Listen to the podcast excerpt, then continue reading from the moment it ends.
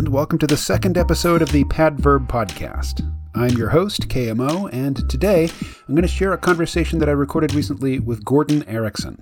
Gordon has an IMDb bio you can check out, but it's pretty short. In its entirety, it reads Gordon Eriksen, and that's E R I K S E N, is a director and writer known for The Big Dis, 1989, Scenes from the New World, 1994, and Lena's Dreams, 1997. He has been married to Heather Johnstone since 1989. This bio says they have one child. I think they actually have two.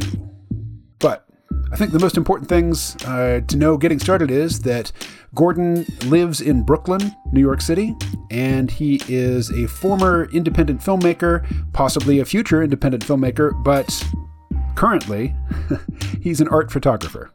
So here is my conversation with Gordon Eriksen.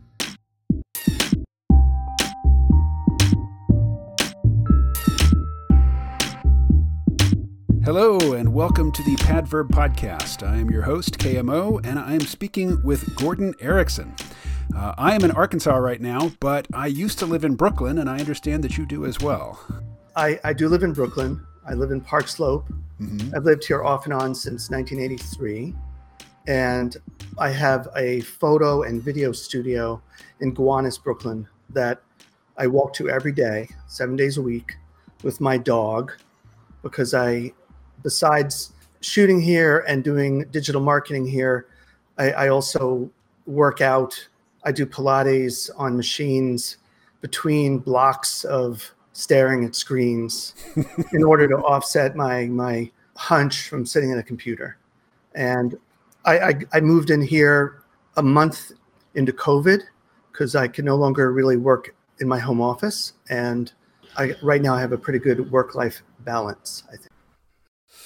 So you are a filmmaker, or were a filmmaker, and well, uh, I, I hope I do get to make another film or two, but I, I made I made four features that played theatrically and that I sold a cable mm-hmm. domestically and in Europe, and I've I made some short films that played film festivals and that didn't really have a commercial release, but my first film, which was my college senior was my senior thesis just happened to be an early like rap music film that had a rap oh. soundtrack. And and it actually starred my friend about about a, a young guy in the military on his first weekend pass trying to get laid essentially. What and was the name of the film? it was called the big dis. Okay i just saw a clip from it just before we talked. Oh I saw the clip of the, the young man going to a party in somebody's backyard and there's a guy playing guitar. Yes, yes. Okay. Yes, right, right. So, yeah, I mean, and he's sort of a fish out of water. He's Jamaican American guy, and that particular scene is a bunch of like blue collar Irish white guys who are playing heavy metal, but he's he's just checking the party to see, you know, if there's any action to be had. I actually had to stop watching the clip because I get really skeeved out by comedy that is based on people's social anxieties and inadequacies. So the guy who's really uncomfortable at the party, you know, full of people that he's not connecting with, that just really yeah. creeps oh, me well, out. it, uh, I, I mean, it, it, it generally that the movie is pretty light, lighthearted. I mean, mm-hmm. it, you know, the, the, the main character. I mean, sort of the Shaggy dog story. The joke is that he'll go anywhere and chat with anyone you know, in his search for success on his in his mind, he has to get laid on his first weekend pass. That's what young soldiers do. So there's a long scene where he is asking these two middle schoolers if they have any older sisters, and they're washing a dog. and and and and he's uh, uh, does your do your friends have older sisters or just the most pathetic series of inquiries until their bossy older sister comes out and says, "Why are you talking to these girls? Go away!" And he has to leave. You know, but it, it just happened that that movie, that was right when there was just beginning to be kind of an American independent, the new wave independent American film movement. I think it was called Ameri Indies, not the not the new wave of the '70s, but mumblecore. You know, a lot of young kids that could get cameras and leftover film and make films very cheaply. And um, so it, it got a distributor. the same company that distributed uh, a film called Wild Style, which very famous hip hop sort of. It's not a documentary. One the, the, the earliest hip hop movie. Fab Five Freddy is the main character in it, and uh, the, so the Big Dis actually played a lot of theaters. It was on cable.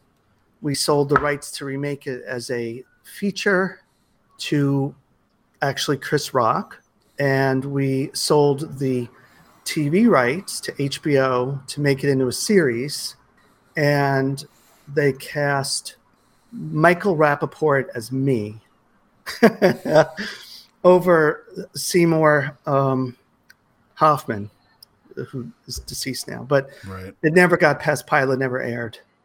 But that was a very bad introduction in the film industry because we made this no budget film and it made lots of money for for us as opposed to like box office. But like we right. could live for years on all of that. Then every film we made after that, three more features made. There, there were fewer and fewer theaters, and it was harder and harder to get a distributor. But we managed to sell things to cable. My last film, which is called The Love Machine, played in the year 2000 and probably made the most money for the producer, but it did absolutely zero for my career. mm. And for about that 10, 12 years, most of the money we earned was was as screenwriters. They'd say, we need some young, hip kids to do a draft of this script. And and I think I I worked on 10 Hollywood scripts, none of which were produced. But at least I got paid my Writers Guild fee, you know. Then everybody began making video features, and the market was flooded with right with pro. It, it used to be people. It, once upon a time, until the early aughts, everyone had a screenplay, but very few people had a film, and film festivals were desperate f- to fill their schedules. Then in the early aughts, when suddenly people said, "I can make a feature on VHS tape," um, that was sort of the, the end of the whole economy of making films like we had on film and being able to sell them to someone because where there once were 10 films up for sale then there were a thousand. Right. And now you know with iphones deliberately marketed as hey we've got uh, selective focus now. You can you can do a rack focus in one shot and go from you know one person to another. Yeah iphones racking focus. I still to this day do a lot of industrial filmmaking where we shoot executives and interviews and apartment tours and architecture. And t- we're we're using iphone 13s on on gimbals now. I mean it, it's if i if i were to make another no budget film i would probably shoot it on iphones. Double system sound but i would i would originate the video on on phones probably. Say that again. What were you saying about the sound I, I would do double system sound meaning that we'd record the sound completely separately digitally, you know, with with overhead mics, but we'd originate the picture on iPhones. That way, we'd have a really good audio track, and we don't have to worry about the phones, you know, being plugged into the, the, the audio equipment. But but that's how that's how bad it's gotten. Is that you know now you can you can make a film with a, an iPhone, yeah.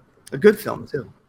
Yeah, no, I mean the the image quality is excellent. It is.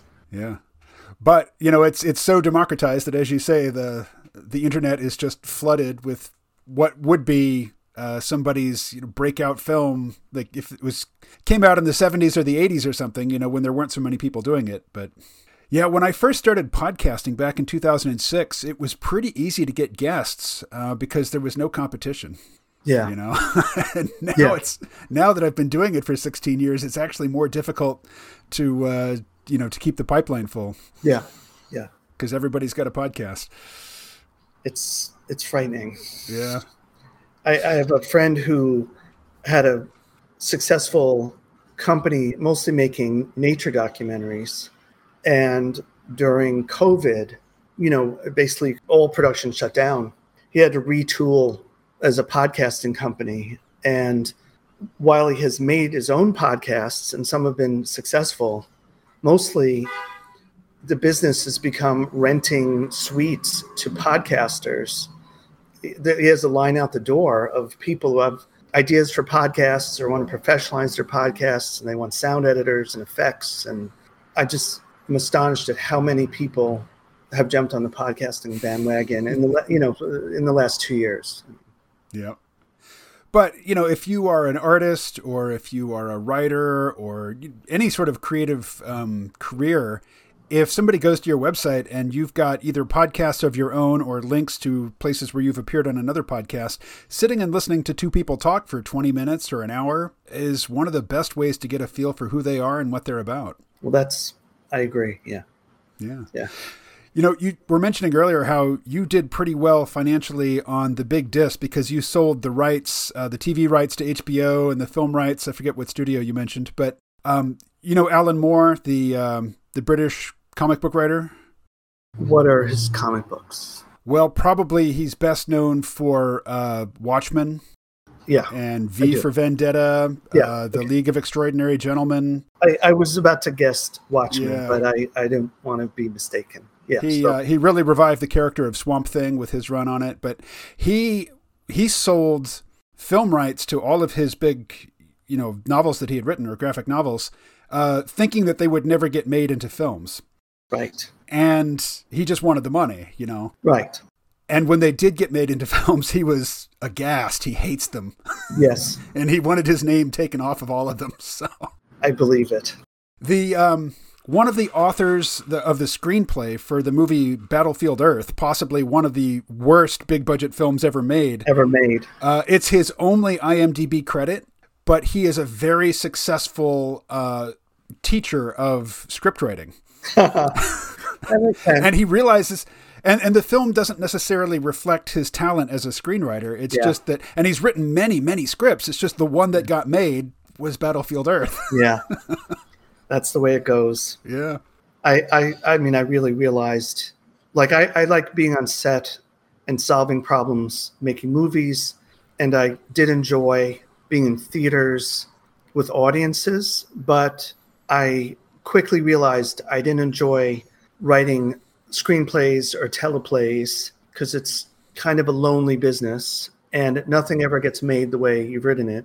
And I had zero interest in television especially in streaming, because the way you're sort of alone on your iPad watching the product. And I guess for me, like independent film playing in the Bleecker, the long gone Bleecker Street Cinema was a lot more like off Broadway theater or something. It was like a group exercise. And as the number of art house theaters have dwindled, I've just sort of sadly lost a lot of interest in. I don't want to. I don't want to stream any films on on my television. I want to see them in the theater, you know?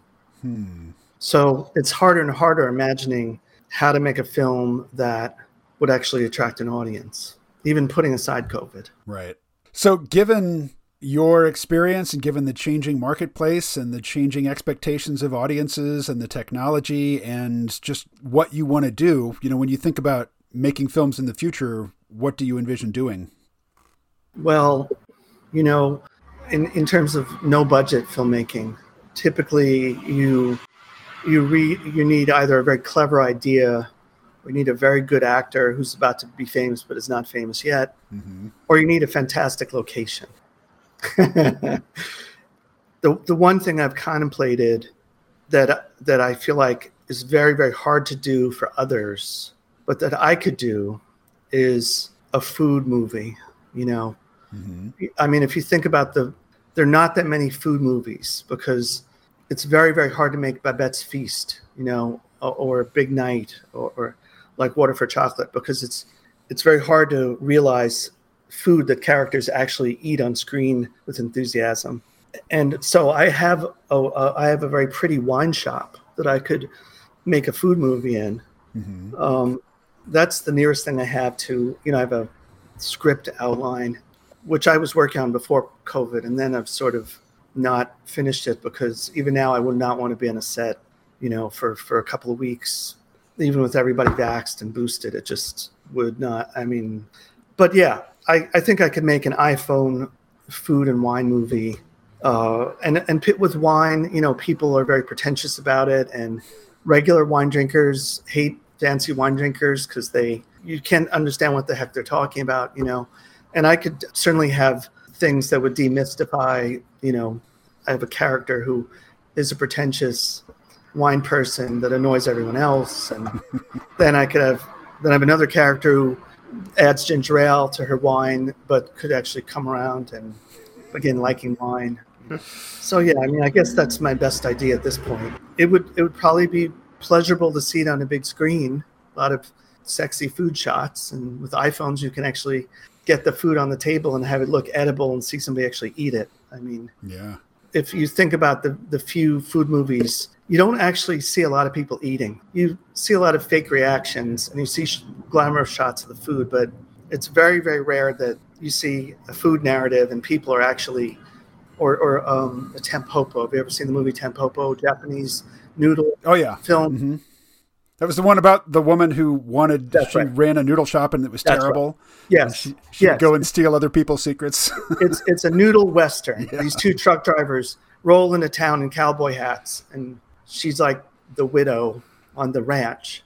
right. And and that movie, they they eat the food with great enthusiasm. And if you watch it today, be prepared to run out and get some noodles. Like, don't watch it if you have no access to uh, to a decent Japanese noodle joint. Right.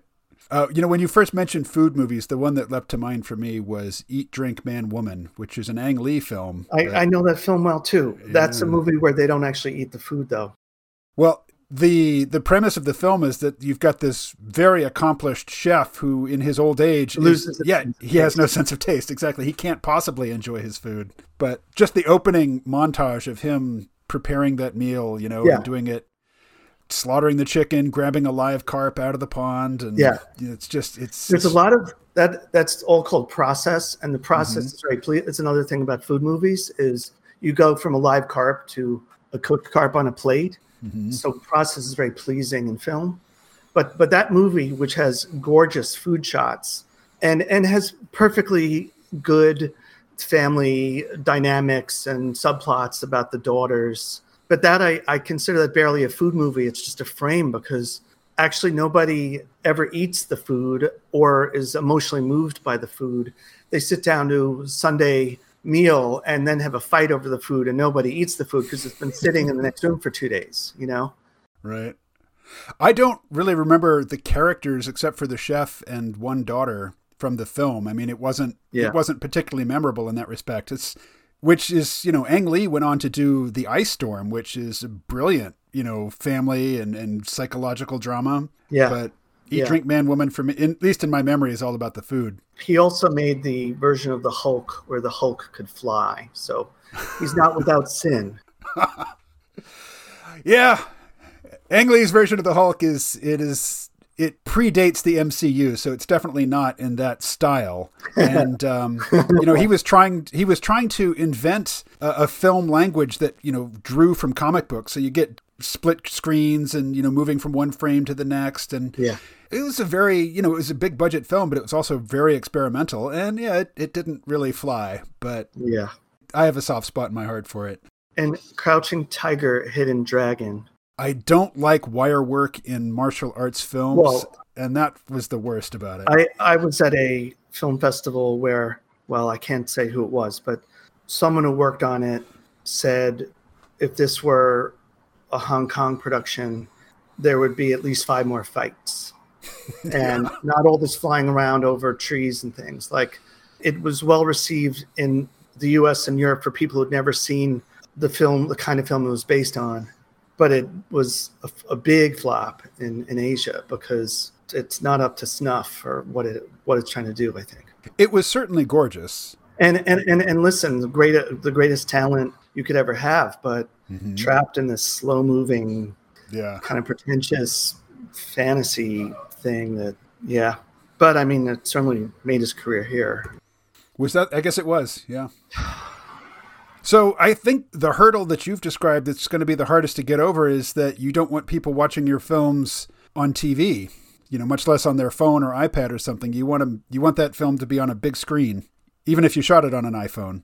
yes or at least a screen with that groups of people have to all look at together Mhm. i'd even go for watching parties on a on a big television but i don't know I, I mean i the my cohort that made films during my time when i was making films the only ones left that are still working are all doing serial television. Mm-hmm. And that never, I, I, really came out of theater. The, the, I, I, never was a big TV watcher anyway, you know, so, uh, and I don't know, they, they, some of them have financed their own features after making enough money in television. And all of these films have just disappeared into the masses of streamers without a trace. And it's pretty discouraging. I do a lot of. I've I've been a photographer since. Actually, I had a darkroom when I was seven years old. Wow! And part of my interest in filmmaking had to do with photography, and I I do a lot of photography now uh, in digital, but um, I make a lot of prints, and my photo releases are all print only. I don't put them on Instagram. I don't have a website. I just sort of make fine art prints that I have shows of and hang up, and then they go into storage. Same reasons, I think. Instagram has ruined photography. How so? Because it's taught a generation to only look at an image for one or two seconds. Hmm. And I've, I've seen this. And one of the reasons star photographers have, have gone have started printing their work larger and larger is because when you uh, Cindy Sherman everything is six feet high now when you when you enter the, the room in the gallery, as you walk towards the picture, you know, you're getting 15 seconds of this giant thing shouting, I am very important, which is why I'm as tall as you. Stare at me for a few minutes. I'm not a I'm not a two inch high Instagram square. I'm I am like a history painting. See, I'm the same proportions as a history painting, you know, in the European galleries of paintings. And I and I used to do artist books and uh, you know i do limited editions of 50 or 100 books about a subject or something. And now i've even seen that where you'll give someone a book and they may even be knowledgeable about, about photography and they'll look through that book. Oh my god these are wonderful wonderful 80 page book. Wonderful wonderful. Shut in 90 seconds you know. And they think they've looked at it you know and they they haven't really looked at it so now I, that's one of the reasons I, I have to I make big I have a big format printer and I make large prints because it kind of forces you to slow down and actually I have a, a gallery space in this in the studio building I'm in and I I had a show of 180 photographs and I've never believed in wall texts because I feel they explain stuff you should be able to get out of the art. Mm-hmm. But now I've realized that museums have begun having bigger and bigger wall texts because people will stop and read the wall text. So it's literally like a pause instead of flipping through the pages in a book. It's another, you know, they'll read the wall text, then they'll look at the picture to try to figure it out a little bit more. Mm-hmm. My my takeaway from this last show was that I, I have to write a lot more copy just to trap people, like just because they're being polite and they have to read the the one paragraph before they look at the next block of pictures. But if they spend 45 seconds reading text and then 10 seconds looking at the picture, I mean, have you really accomplished anything? Yes, uh, yes, actually, yes. Because if, if I get them from one second to 10 seconds, okay, that's a very big deal. The sad, I mean, I literally put the show up for a month and part of, I had some wall texts and I discovered that people interacted with the wall that had wall texts much more closely than the other walls. I suppose, if nothing else, you know, having read the wall text, they'll look at the image long enough to find some correspondence between right. what they just read and what they're seeing. Right. So you don't you don't have to explain the art. Mm-hmm. My wall texts were actually anecdotes that are not in the pictures, but they were part of the narrative. Mm-hmm. And and I felt very good about that. That I wasn't saying this paint, this photograph here. You can see there imitates the neo. Uh, it told you things about the characters in the pictures, but not what was happening in the pictures. I, I don't know if you know this artist Sophie Calle. She's French and not familiar. She's she's been an, a working artist since the 70s. I think one of her early projects was she got a job as a stripper and then she had her friend photograph her in black and white while stripping and interacting with the audience. And then she made a book out of it so she sort of does and, and another project she did is she got a job as a maid and when cleaning people's rooms she'd dump out their trash and photograph it and find clues about who they were and go through their clothing mm. and she now when she has shows she often has she's a little bit like Nan Goldin. she she does a lot of self-referential photography and photographs of lovers and friends and things. And over the years that I've seen her shows, now she has very lengthy. It's almost like a novel. She'll have a picture and then a page of a book almost. And it takes, if you really want to read her stuff, it takes an hour or two to go through the whole gallery. And the last time I, this is, I don't know, the last show I saw was seven, eight years ago. And the time I was really annoyed by all the text. But now I see she was looking ahead to to the day when nobody could actually look at a photograph anymore, you know, and it become partially a text artist as well as a photographer. When I was in New York, I would regularly like I think it was the first Thursday or first Friday or something. There's a bunch of galleries in Manhattan over, you know, by the uh, the Hudson River, yeah, over on the western side of the island, Chelsea. and yeah, and they would have uh, just one night where all the the galleries were open and they would be free wine. Mm. And so the galleries would be filled with basically broke young people wearing their yeah. best clothing, pretending that yeah. they have some business being in this gallery, like they might possibly buy yeah. a piece of good, art. Good way, good. I, I, I, great audience to get though. I mean, yeah. One day kids may grow up, get rich, and buy some of this work. So. Mm-hmm. well, I was already in my 40s when I was doing that, and I, you know, I, I was just there to be to you know fill the room basically. Like there might be if you've got 30 people in your gallery all drinking your free wine there might be two people in there who are actually in a position to buy some art. Yeah. And those that. two people are going to respond better if there is a room full of definitely. you know stylish young half drunk people definitely. uh, in conversation. Yeah. but the real buyers have already seen a preview and Yes, but there you, you, never know. You may get a new a newcomer who is a crypto millionaire, for or was yeah was a crypto millionaire and no longer can buy art because they're worth forty dollars. But well, the people who got in in 2012, they're they're still sitting pretty. Yeah. I mean, Bitcoin is at, at half of its all time high. It's down to thirty thousand dollars a coin right now. You know, whereas when it went up to twenty thousand a few years ago, people said, "Oh, it'll it can never sustain that," and it didn't. You know, it plunged back yes. down. But yeah, you know, it's it's terribly volatile. But over time, it, it certainly does increase in value. And there's plenty of rich people who got that way with Bitcoin and and other cryptocurrencies.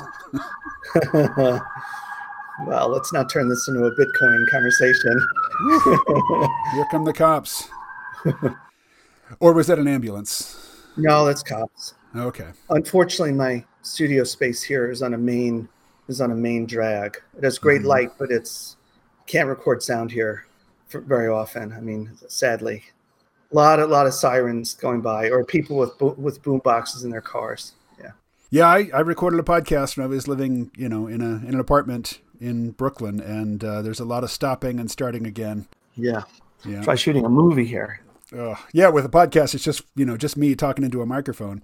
It's it's not you know lots of people standing around all expecting get to be get paid for their time whether or not you're shooting.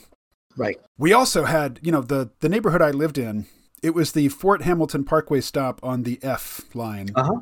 Sure. And we had TV shows and movies shooting there all the time like all the time. You'd have the big Klieg lights, uh, just, you know, it's 11 o'clock at night and it looks like it's noon. And uh, you know your car would get towed but it wasn't the police towing your car it was the production company. Yeah yeah. And they'd leave a note like stapled to a tree or something saying, yeah. Yeah we, we put your car at this address. Yeah it's, it's here just go get it. You know we haven't taken it away it's around the corner. Yeah. Yeah double we're parked. not, we're not the cops and you were parked legally but we're moved we towed your car anyway. Sorry. Yeah. They're, actually they never say sorry it's like i'm i'm very puzzled by I think a lot of productions where they where they put up a bunch of trailers in Brooklyn and they shoot in interiors of stores and apartments. I, am just astonished that we don't have a back lot yet in, you know, Astoria Studios or Hudson Yards or, or um, like it's so much trouble to go and shoot scenes in a brownstone,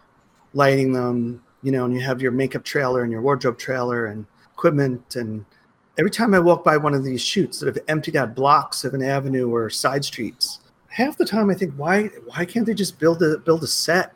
Why, why do they need to be out here in public? And I some of my movies were hit and run. They were all done with insurance. Mm-hmm. So I mean they were legitimate. We were filed with the city, but some of them were sort of hit and run uh, without locking up a street and without extras. But the last one I made, I eighty percent of the interiors I just redressed our production studio with different furniture and art and things, and it, no one ever noticed. It was all shot in the same room. I mean, I don't know why more more people don't do that. It's, it's puzzling. Well, I think the things being shot in the neighborhood where I lived were mostly exteriors that they were shooting. It was just, it was a lovely tree lined Brooklyn neighborhood. Even then, I mean, if you think about the backlots they have in Hollywood, there, I mean, they shot New York City streets for 50 years in, in Hollywood, and nobody really noticed much. I mean, like, right. it, I, I'm surprised that there hasn't been more, the film industry hasn't done more of that, you know, build some, a facade of some brownstones and, you can move the trees around to get a different look, you know, park some cars on the fake street. Yeah, it's funny how many cities Vancouver, British Columbia stands in for, how many American cities. Yeah, but again, like why even why even go to Canada to fake New York? I mean, because it's, it's cheap. Yeah, no, I guess I mean it's cheaper than doing it here, but but yeah, the city bends over backwards to accommodate film shoots. It does. It does. It's it's gotten very good about that. It used to be much harder, and you know somebody finally did some math and realized how many jobs de- depended on on film and TV production. There was there is a quote from Werner Herzog that I was looking for before we started talking, and I didn't find it. But um, a client of mine has it just posted to his wall in his office, and it's a, a quote from Herzog talking about how you know a filmmaker should always carry bolt cutters, and like he's advocating the most um, unsanctioned guerrilla techniques imaginable. It's like do what you have to do to get your shot. Spend a night in jail. I fully agree. I fully agree. That, that's that's that's really a good idea.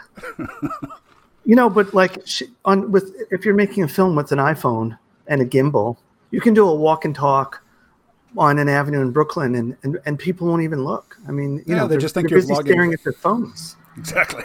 They're not even why you know they're or they, they you know it's the the it's hard to do street photography. Like once you could in New York, you could go to Times Square, what, what have you, and get amazing street portraits. Now, when you try to do that, and I've heard this from people who teach photography, everyone everyone is walking down the street looking at their phone. So it's very hard to get like either somebody looking at something else or looking at their friend or having a conversation or having an idea or looking lost or having a feeling because everyone is looking at at their phone now in public. And so if you wanted to do a walk and talk down a street yeah. in Manhattan and you had wireless mics on, on the actors, you can get really far. Uh, the only problem is the extras, the people walking by may bump into them because they're looking at their phones. They're, they're, they're not going to perceive that it's a, it's a, a film shoot. And if you're shooting amongst civilians like that, uh, how do you get their permission after the fact?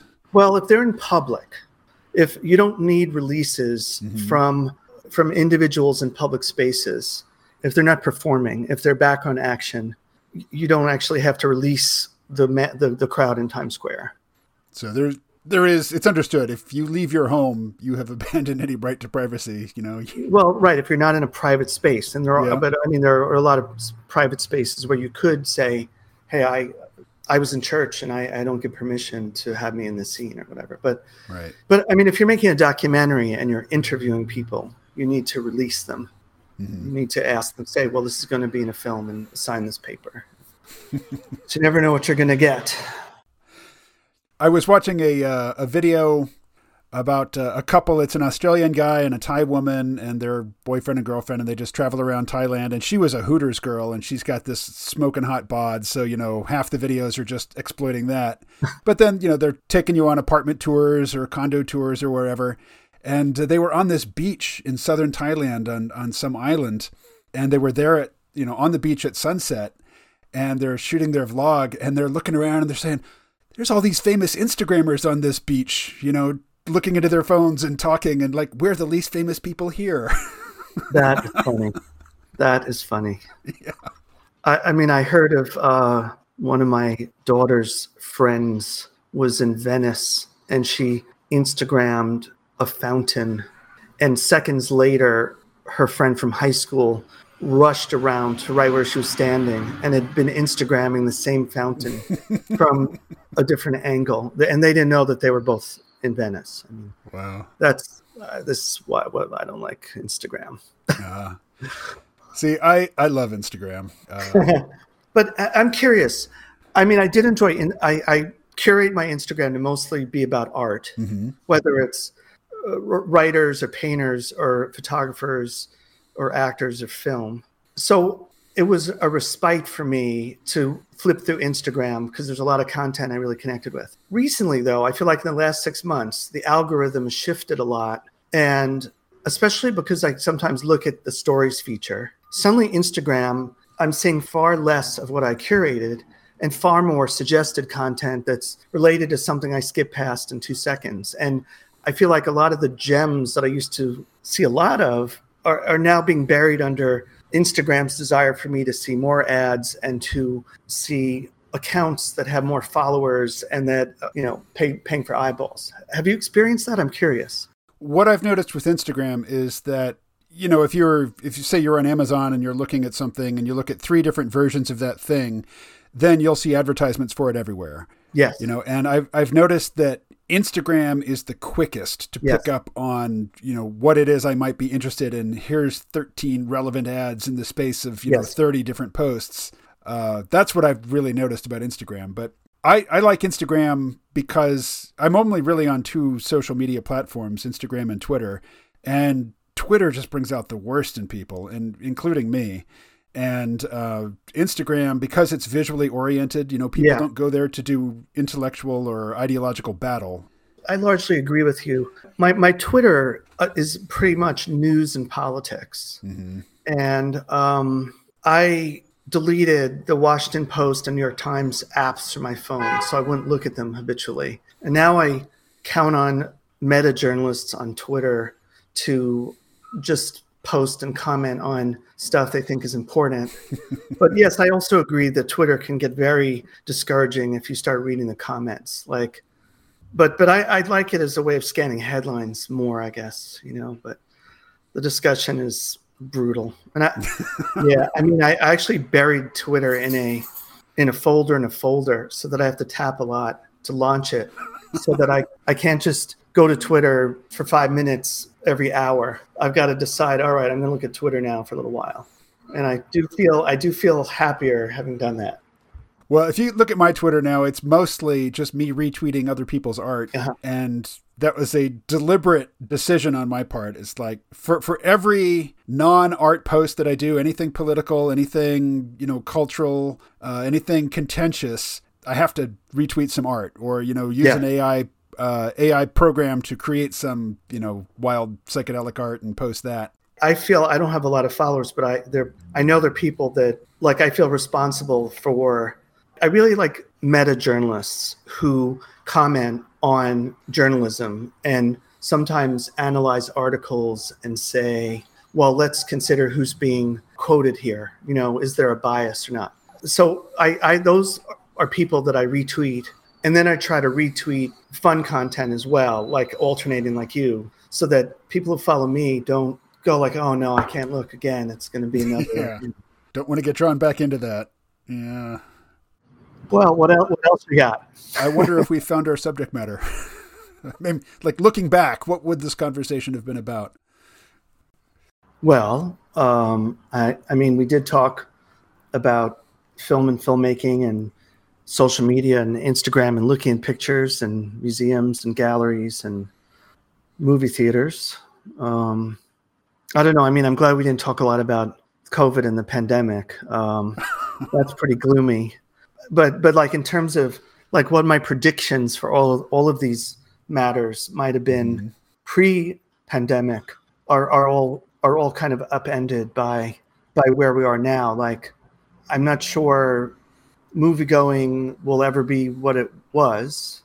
Mm-hmm. Um, I, I, have been to some Broadway shows there d- during the pandemic, and I think theater and and live music have a better chance of surviving in the form they're in.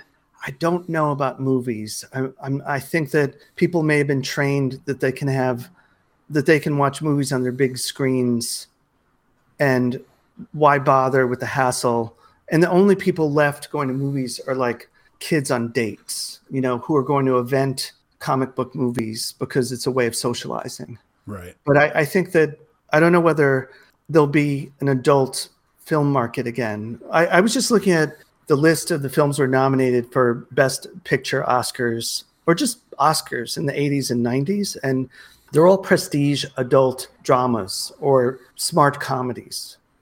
And now the Academy doesn't want to, they don't want to vote in Spider Man, even though it's a big earner. So instead, the Oscars are a lot of very tiny, picked, tiny pictures that had very small audiences and that played for a week or two and are streaming. And so nobody's interested in who wins the Oscars because they didn't see most of the movies, you know. And and I and I feel that reflects this model that now that adults don't no nobody really makes movies with movie stars for adults that will get them to go to a theater. There's going to be a big die off in theaters, except for kids on dates, you know. And um, I guess that's pretty gloomy. um, I don't know. You know, what about podcasts? I mean, everybody's making them. The whole market's going to have to mature, I think, right? Because or and Substack, you can't you can't subscribe to 50 newsletters and 50 podcasts, or you're bombarded. You've got to whittle it down to uh, a few. I I have heard things about groups of podcasters working together and groups of newsletter writers working together. In effect, publishing their own audio or text magazines as a way they like curate their works together into one delivery. So you really are getting like a weekly magazine of different podcasts or newsletters. I find that very intriguing because then you could sign up for a couple of those and then feel like you've covered a lot of ground, mm-hmm. like you used to if you got a newspaper, you know, or a what? Uh, uh, yeah, I know. I mean, that's the, the the form factor. Magazines and newspapers, though, is a much better form factor than than the New Yorker app. You know, mm-hmm. like when you have a magazine, you can you can literally flip through it and get a or, or open up a newspaper and you see headlines. You're able to scan and organize your journey through the content. But apps, newspaper apps, and magazine apps, it's all scrolling. So what's put on the top of the homepage? You know, it's hard to go to page three and discover the important articles about Cooper Union, you know, putting their their Japanese stores out of business. Mm. Very hard to dis- discovery is much harder on a little screen when you're scrolling. I do miss magazines. Yeah. Do you remember Film Threat magazine? Sure. Yeah. So I see Chris Gore, the uh, you know the publisher of that magazine, yep. on YouTube all the time. Yep. But you know he's just another talking head in front of a camera. Right. No, and and and and, and talking headed and whines serially. So it's very hard. You know, it's very hard to. Uh, it's hard to jump around and, and land on on stuff that may be very valuable, but you have to sit through. I don't know. Like I I I like the Sway podcaster on the New York Times, Kara Swisher, but but I can't listen to, it. I have to see the transcript, find the part I want to listen to, and then jump. Then I hit the play button at minute fourteen. Sans transcript, I often just run out of steam, and they always release the transcripts much later than the podcasts. You know, mm-hmm. she's a really it's kind of a tech podcaster, but yeah, I mean that's the problem with all this digital stuff. It's very serial, and you, you there, there there are no entry points in the middle anymore. My tale of lament with podcasting is is this: when I like the first five or six years I was doing a podcast, if somebody asked me what I did, I would have to explain to them what a podcast was. Mm-hmm. Yeah. Uh, that changed when I was living in New York. And then, you know, I would say, oh, yeah, I do a podcast. And somebody would say, oh, I love podcasts. And I'd say, oh, what do you listen to? And they would just name three or four different NPR shows. And I'm like, right. Oh, God. Right. Well, those are actually not podcasts, they're radio shows. You know, uh, and, you know, another thing I'm sure is affecting radio and podcasting is uh, commute times. You know, no one's in their car as much, and they're not on on the train as much. Mm-hmm. They have less passive time to enjoy. You know, you can really enjoy a radio show if you know your drive's going to be an hour, and the guy who's talking knows your drive is an hour. You know, and and that you're in traffic, and and the rhythm fits that perfectly. Right. And now that everybody's at home, information workers that listen to NPR. I, I mean, I don't actually know about the numbers. Do you have any sense of like but I have to think there more there's more competition for ears and less time for people to listen. Yeah, I don't know the numbers. I just know my own media consumption patterns and I grew up loving radio. You know, I, mm-hmm. I was uh, a paying subscriber to NPR stations throughout my young adulthood when I was broke, you know, but I would still, that was an important relationship to me. And now if I have a long drive, I load up some podcasts or I listen to an audiobook. I, I never hear the radio.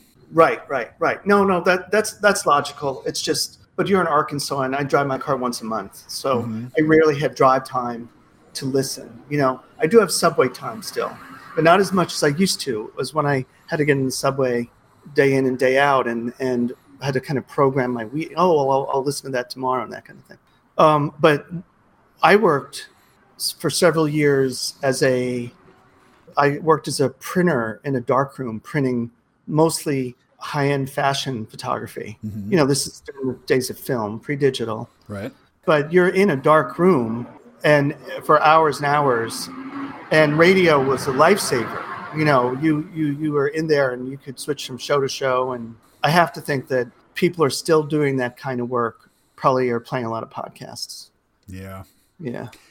You know, when I lived in Vermont, I actually did a radio show and it was a community radio station and you know everybody who worked who had a show was you know also a, a paying member of the station and you had it was kind of like the you know park slope food co-op you had to do some yeah. non non radio work for the station yeah and it was weird at a radio station events being with the other people who did programming you know created programming for the radio station because i didn't listen to any other stuff i never listened to the radio station for which I was supposedly, you know, this dedicated practitioner. I just listened to podcasts basically by then. You know, radio was already dead for me, even though I was doing a radio show. Radio was already, it had already died for me. I, I mean, I kind of liked, I mean, it was the 90s when I was printing, and we would play a lot of, you know, we'd play hip hop shows where they'd only play a couple songs an hour. You know, they, would have mm-hmm. guests on, they'd interview them they'd have comic bits. The DJs would just argue over things. It was very free form, you know, and that's that's nice, you know. And then they'd play some hits or read some commercials, but but it was pleasurable not getting 14 hits an hour plus commercials and canned, you know, announcers or whatever. Um, Do you know if if WFMU is still a thing?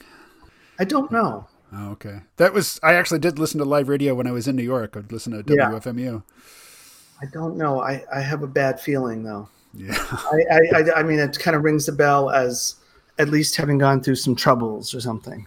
Well, they were perpetually on the edge, you know, financially. Yeah. But yeah, yeah. It, it was it was inevitable. Let's let's look up their obituary. What'd you find? Well, it is still in existence. Yay! still hanging on. uh, 91.9, the longest running freeform radio station in the United States. All right, it's still going. And it's asking me to donate. Of course it is. yep, seems to have held on. Good. 90s radio for me was the late night, like um, Coast to Coast with Art Bell. You know, I was regularly up in those late hours when I was in college and in grad school, and uh-huh. Yeah, got to hear some wacky, wacky stuff. yes. harder and harder to surface the wacky stuff these days, you know. Or, you know, the people who are interested in it, they can just type it into Google and they have uh, an endless buffet of the wacky. Right. You don't have to stay up till two in the morning to catch Terence McKenna on Art Bell. No, I, and I, I really believe in appointment television. Mm-hmm.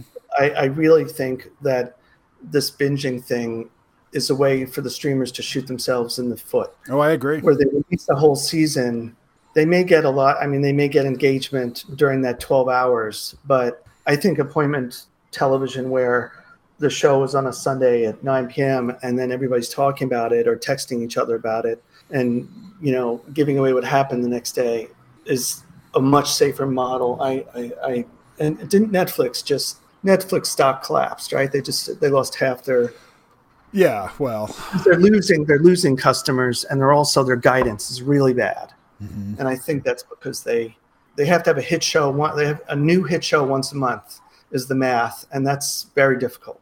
Particularly when it's streaming. I mean, when you just drop a whole season at once, right?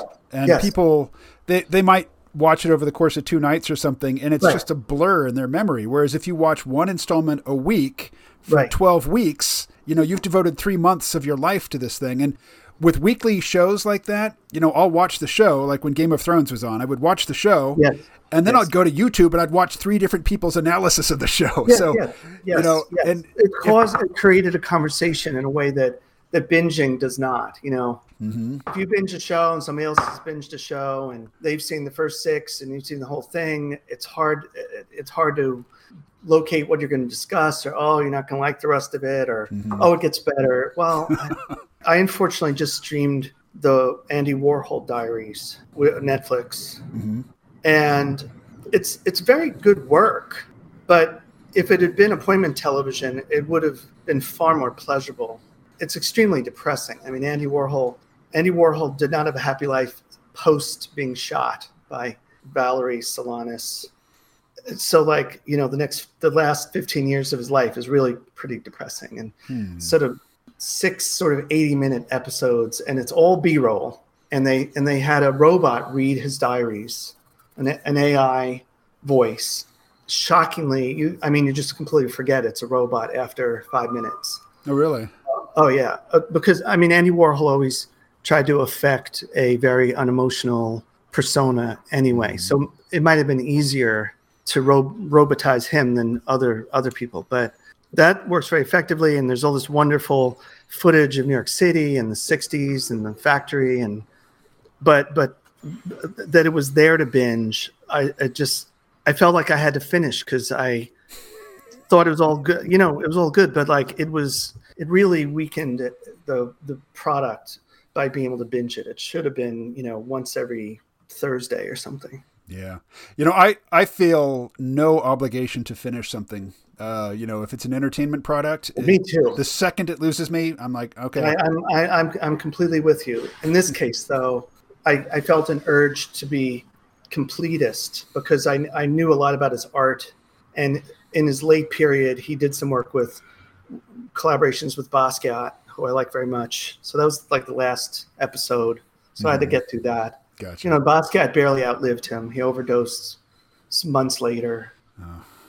Um, yeah, no, no, but, but I don't know. I mean, if you're interested in the New York art scene of that period, it's very good work. Just don't watch it all at once. I mean, well, I wouldn't. I've yeah, I've only got two hours of TV in me a, a day. That's it. exactly. right. So- One hour. One hour. Well, I, I've got two, particularly on Thursdays. Uh, right now, Star Trek: Strange New Worlds and um, uh, the Halo show, which is terrible, but what I watch anyway. They both drop on Thursday. Great. Yeah. So there's there's your appointment TV. You Yeah. know, the things that do come out weekly. I mean, it's not Yeah. on at a particular time. And It's an if- event. Yeah, it is an event. Yeah. No. And for the people who do, you know, YouTube shows about those shows, they get up at three in the morning to watch it, you know, so they can have a finished product for you to consume, you know, by noon. yeah, yeah. That's that's what I'm talking about. This Yeah. this is that's more. I, I mean, I don't. I don't. There's so many streamers now. I keep discovering that we're subscribed to all of them because I have two. I have a daughter in college and one who just graduated, and Mhm. they're channels that I've never heard of that I discover were s- subscribed. I, I don't know. I, I I don't know which credit card this is all on, but I'm frightened to. You know, I could go to the movies every day for what this is costing. I'm about to go on a streaming service purge. Yeah. Yeah. And Netflix is the first on the chopping block. But they I- just released season three of uh, Love, Death, and Robots, so I got to watch all of those before I kill it. I do think that Netflix is, uh, you know, at the front of the guillotine line. Yeah, Disney's going to end up owning all their content, or Apple, you know, one of the the big play, or Yeah. Amazon, one of the companies where if their streaming service tanks for two years and makes no money, they don't. It's not an existential threat to them because they have so many income streams. Where Netflix, that's all they do, Right. you know. And as soon as things start to waver, as soon as investor confidence wavers, you know, they could enter a death spiral tomorrow. Yeah. Yeah. I mean, unless they get really lucky with some programming, but that's not, you know, it's magic. It's not, not science. I mean, Right. and you know, they for a time they their strategy was, well, just give everybody, everybody who's any sort of aspiring filmmaker, give them ten million dollars to go make eight episodes of something. yes, Um, or more. and some really fun stuff came out of that, but then just a lot of stuff that I would never watch came out of that as well. So I don't I don't know that it was money well spent, although I'm glad they spent it. Right. Right. wasn't good for wasn't smart business, but it might may have been good for cultural culture creation. Yeah, and it, it supported a lot of cultural you know professionals. Yeah, yeah, a lot of jobs there. a lot of jobs. But I forget. I I read somewhere that there are over 500 American streaming series now. Series or platforms? No, there are 500 shows. Oh, okay. TV critics used to be able to see everything. They, it was physically possible to see all the new shows. Right. Now that there are 500 shows, they they have to specialize because there's no way to actually see all the content. And that's that's not a that's not a marketplace that can continue. You know, there there may be a lot of jobs and everything, but the, they're going to have to the channels are going to have to start buying each other, and they're going to have to chop it that in half or a quarter before you know they're done enough eyeballs to consume all those shows. But everybody is in yeah. this arms race of trying to get subscribers. I, I don't remember the exact numbers, but I was watching a retrospective on the show Star Trek Enterprise, and they, you know, the the person who made the documentary was quoting the viewership numbers that it had the at the time that it was canceled. Yeah, and the idea that a show that had that many viewers would be canceled today is just absurd. Yeah, you know, yeah, it, it, was yeah. a mega hit by today's standards, but yeah, you know, by the standards of 2003, it was you know it was not really carrying its weight. It's amazing. It's a weird world. So you know, when I look back on our conversation, I think our our through line is the um, the transformation that streaming and digital technology has had on the art forms that we have spent a lifetime learning to love and appreciate. Yeah, that's right. participate that, in. That sounds that sounds good. Yeah. Yeah. So now that we found our topic, Gordon, this was a bunch of fun. Thank you very much. My pleasure. And uh, you know, good luck with this project. Thank you. Take care. bye bye. Bye bye.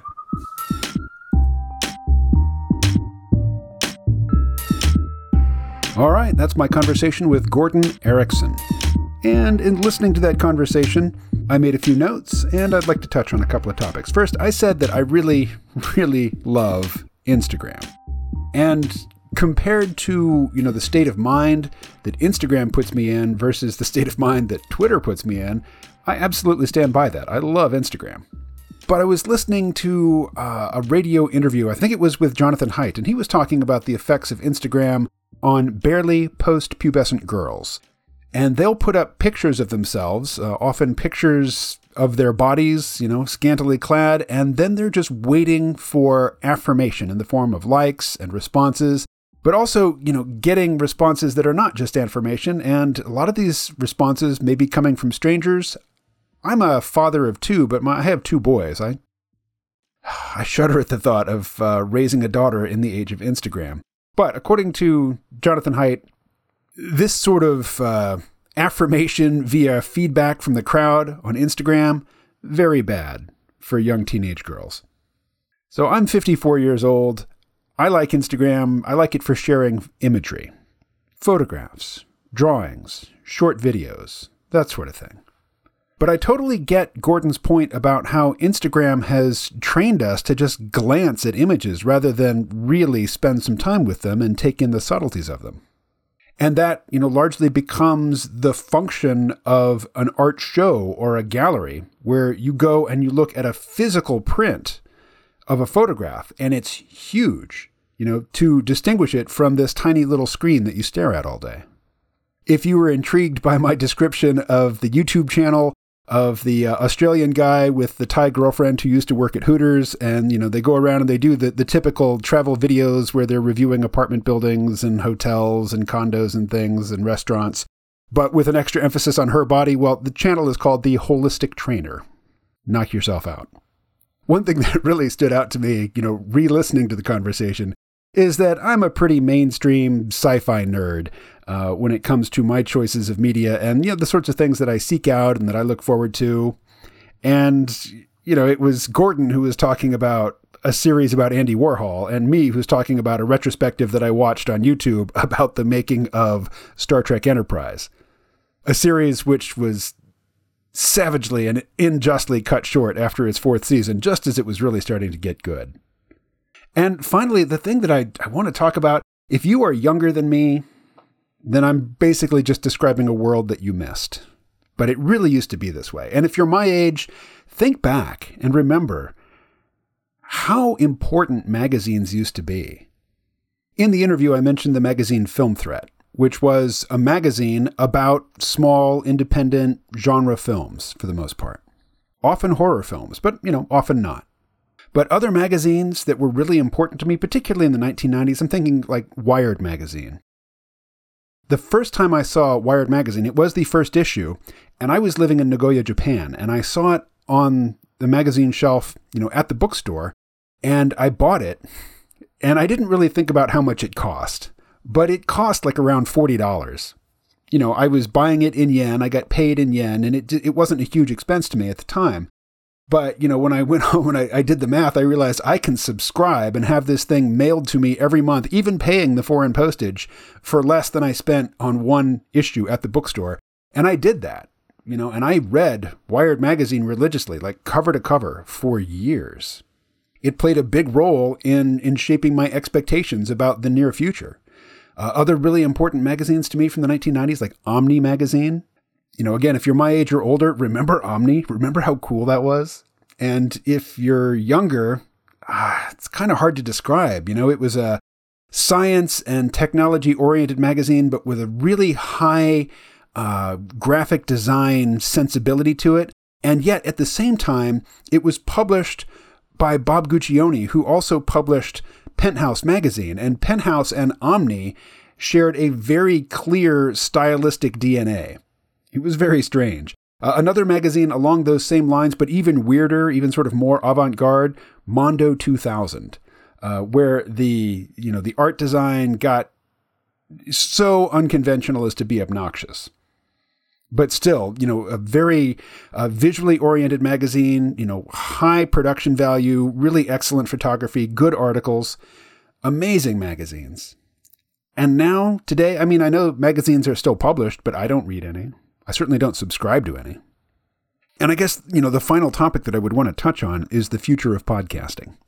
Let me tell you, if I could predict the future, I would be a billionaire, and more than likely, you wouldn't know my name. You wouldn't know that I exist. I would be a, I was going to say a crypto billionaire, but that brings to mind a, a different sort of concept. I, I would be, you know, a cloak and dagger, under the radar sort of billionaire. But I can't predict the future.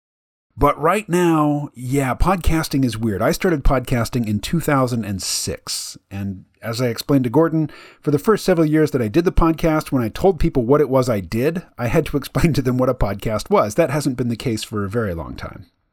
And now we're to the point where not everybody has a podcast, but everybody who's trying to make a name for themselves online, you know, who's trying to establish themselves as somebody whose opinion or whose take is worth taking in, they have a podcast or they're using a service like Padverb, you know, to advertise themselves as a potential podcast guest. And I think that's great, but are we oversaturated? Sure seems like it. Is that necessarily a bad thing? Not necessarily, but I certainly don't know what will come of it. I, I don't know what the future of podcasting holds. But it's a thing I've been doing for over a decade and a half, so whatever form the industry takes, I imagine I'll be a part of it. And speaking of being a part of podcasting, uh, this is not a one man show. I actually have people helping me out, and I would like to acknowledge that this episode of the Padverb podcast was produced by the Padverb team. Executive producer Anna Haskell, producers Slava Borisov and Elena Hoyt, with music by Slava Borisov. If you like what you heard, please plan on tuning in for future episodes. We plan to drop them every Thursday. And of course, Share them with friends, share them on social media, and if you have any feedback or suggestions for future episodes, you can contact me via email. My email address is kmo at padverb.com. That's P A D V E R B.com. All right, that is all for this episode. Thank you for listening. I will talk to you again soon.